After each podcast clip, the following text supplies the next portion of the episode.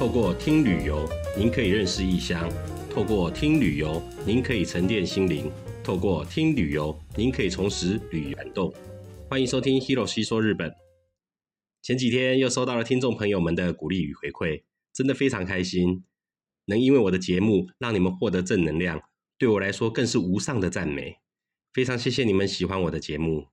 原本打算介绍另一个县了，但因为有听众朋友要求想多听一些北海道的故事，所以这集就临时决定再加码介绍一下北海道好了。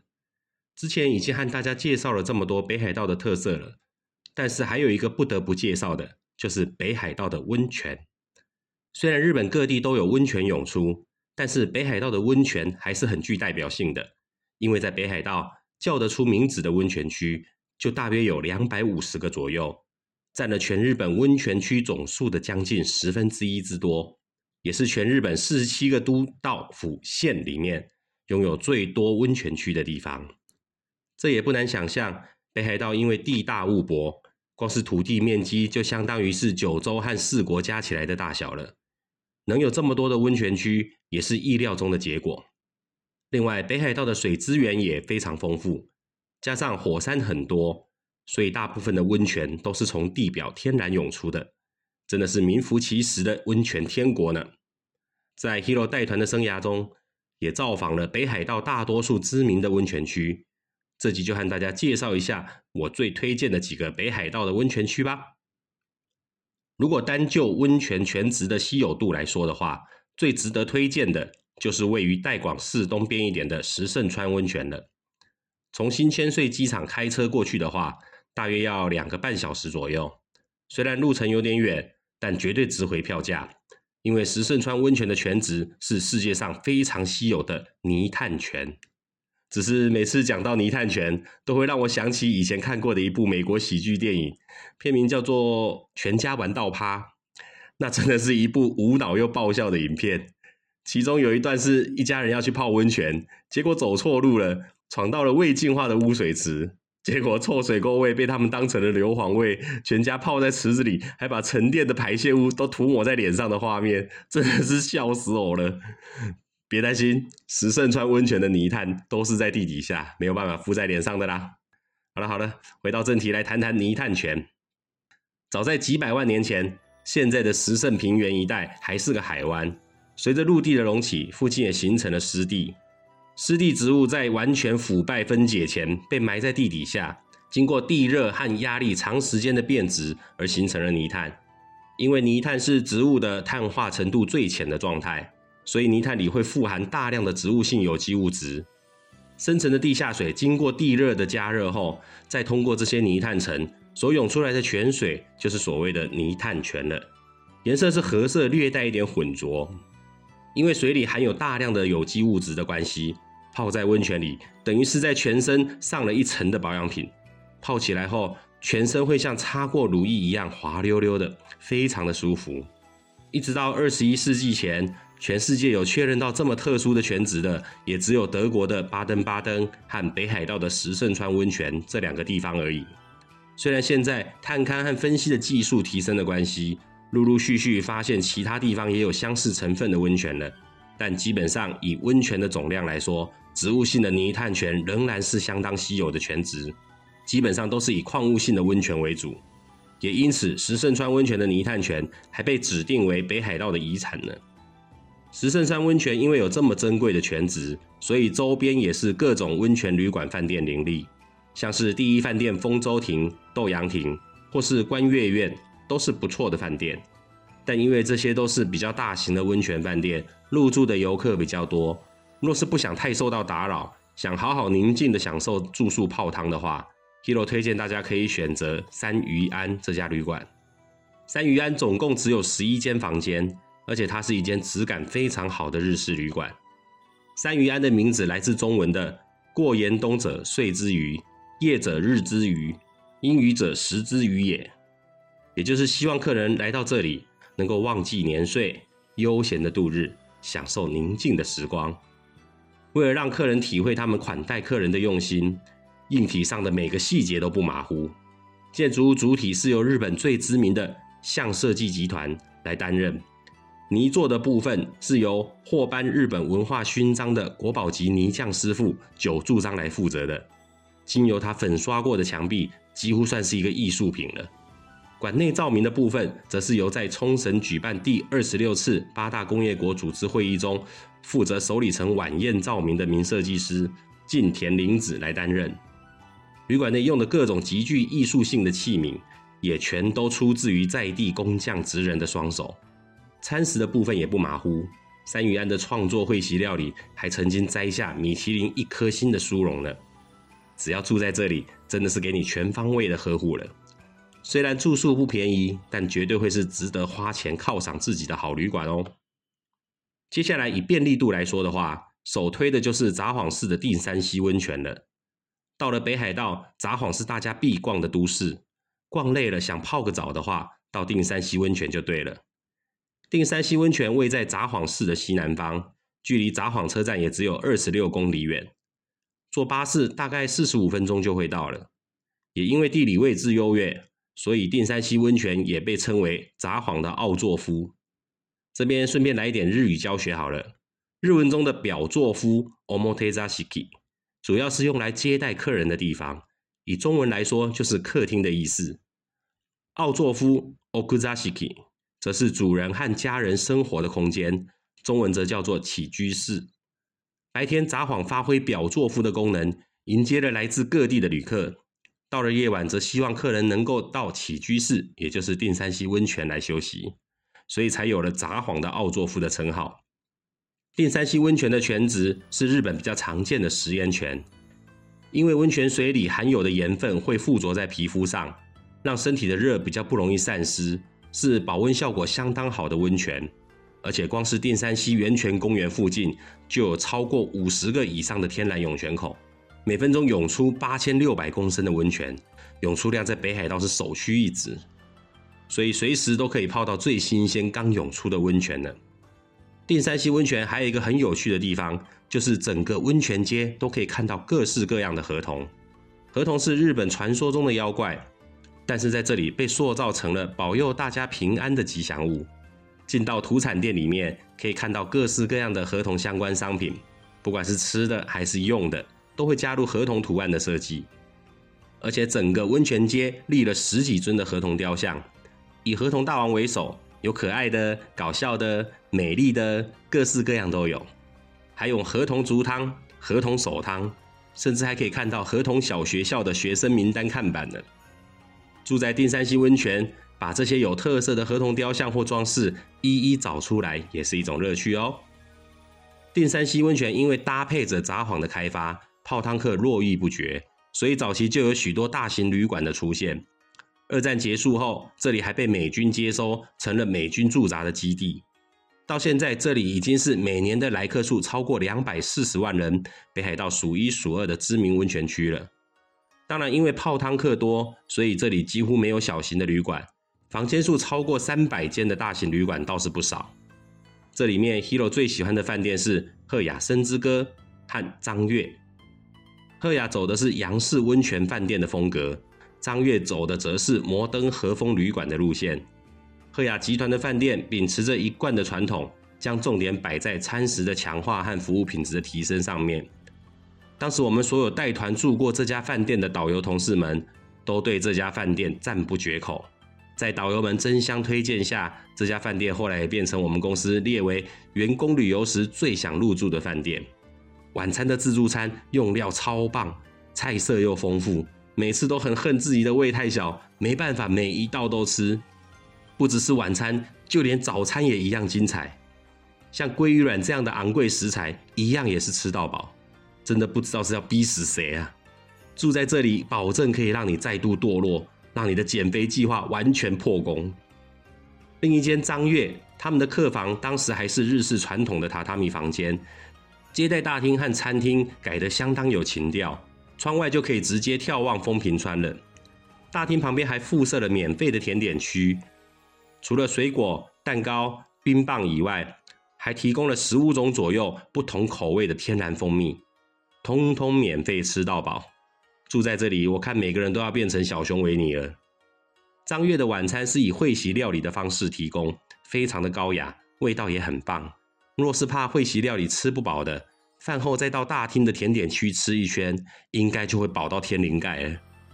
不过疫情期间，张乐队房间也重新装修了，现在房价比以前涨了百分之三十左右。看来以后要住进张悦的机会又更小了。如果这两间还不能满足你的需求的话，三年前定山溪温泉里出现了一间超高级的旅馆，名字叫 s h a l e Ivy 小木屋艾维。光听名字感觉有点弱弱的，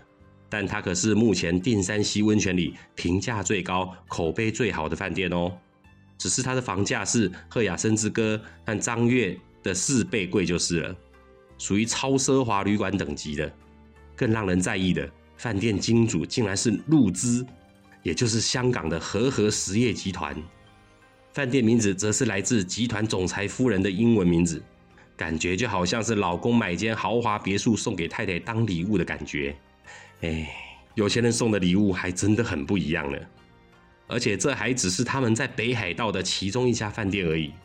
看来日本人担忧北海道变成中国领土的这个传闻，好像不是空穴来风了。我想未来我们规划的美学之旅，应该会有机会用到这家饭店吧。再来介绍的是北海道最厉害的温泉区登别温泉。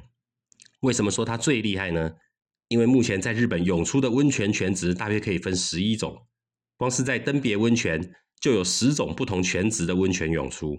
而且每分钟有三千公升的涌泉量，一天总共可以涌出一万吨的温泉水。难怪会被日本人称为是温泉的百货公司。登别温泉大约是在一万年前因为火山运动而形成的。现在主要的涌泉口大多集中在温泉街最深处一个叫做地狱谷的地方。顾名思义，地狱谷就是那种寸草不生、处处都冒着烟、空气中还充满浓浓硫磺味的破火山口。在地观光协会也在这样的奇特景观中搭设了人行步道。让观光客可以零距离的观赏大自然的鬼斧神工。在这里涌出的泉池包括了常被拿来煮蛋的硫磺泉，还有和定山溪温泉一样的食盐泉，可以让血流更顺畅的芒硝泉，让皮肤更紧致的明矾泉，刺激皮下升温的绿矾泉，被誉为黄金之汤的铁泉，杀菌效果很好的酸性泉，泡了会变美人的碳酸氢钠泉。具有镇静效果的放射能泉，以及古代日本人用来接生小孩使用的单纯泉，这十种，其中酸性泉在这里又被称为爱妻之汤，原因是因为距离现在大约一百六十年前，一位叫做龙本金藏的木工师傅被江户幕府派到这里来新建休息驿站，因为他的太太佐多一直患有严重的皮肤病，怎么治都治不好。后来，龙本金藏听到登别温泉效果的传闻后，就带着他的太太一起来到这里。也为了方便他太太泡温泉，龙本金藏就在地狱谷旁边盖了一间小木屋。好奇怪哦，怎么老公都很喜欢盖房子送给老婆？没想到持续泡了一阵子后，太太佐多的皮肤病就痊愈了。当时佐多泡的就是酸性泉，所以这段夫妻之爱让酸性泉有了爱妻之汤的美名。原本的小木屋，现在就变成了登别温泉里知名度最高的温泉旅馆——第一龙本馆了。第一龙本馆距离地狱谷最近，所以大浴场有五种泉质可泡，是他们最大的卖点。还好住在登别温泉的好处，就是不管住哪一家饭店，最起码都有三种不同全职的温泉可以泡。所以如果不执着全职数量的话，登别温泉里可是有四间米其林认定的饭店哦。包括米其林两栋房子评价的旅馆花优，获得三栋房子评价，日本天皇也曾经入住的登别格兰登，还有获得四栋房子评价，也是 Hero 以前带团时常去住的望楼。另外就是登别温泉里最高级的旅馆，同时也获得米其林最高荣誉五栋房子评价的龙乃家，这些都是不错的选择哦。登别温泉除了是日本第一的温泉百货以外，hiro 会想推荐它的另一个原因，是在整个温泉街的气氛营造。登别温泉因为位在马路的尽头处了，傍晚以后街上几乎不太会有车辆移动，很适合大家在外面散步。再加上温泉饭店紧密的聚集在一起，晚上用完饭后，大家换上各家的浴衣，悠闲的在温泉街逛街购物的感觉，是我觉得最棒的了。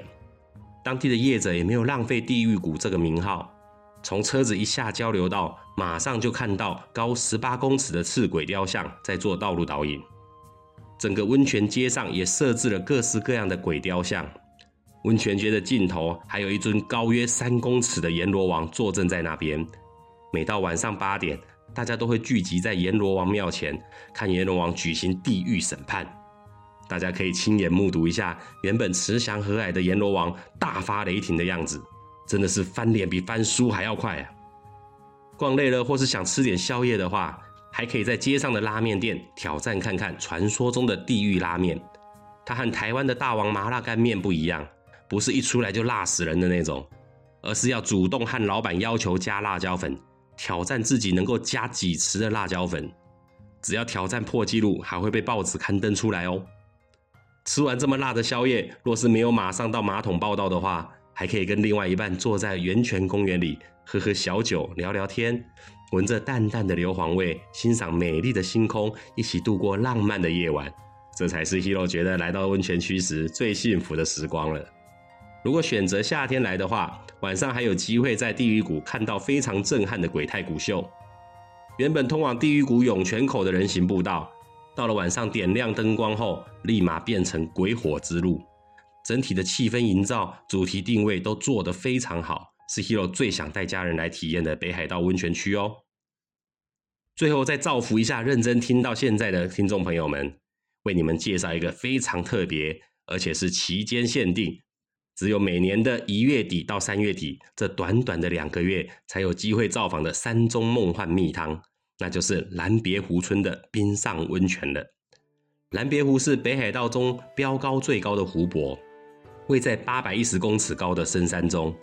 因为高度够高，冬天时湖水会全面结冰，当地的人便会利用这段时间，在湖面上搭建几间半圆形的冰窖，让它形成湖面上的村落。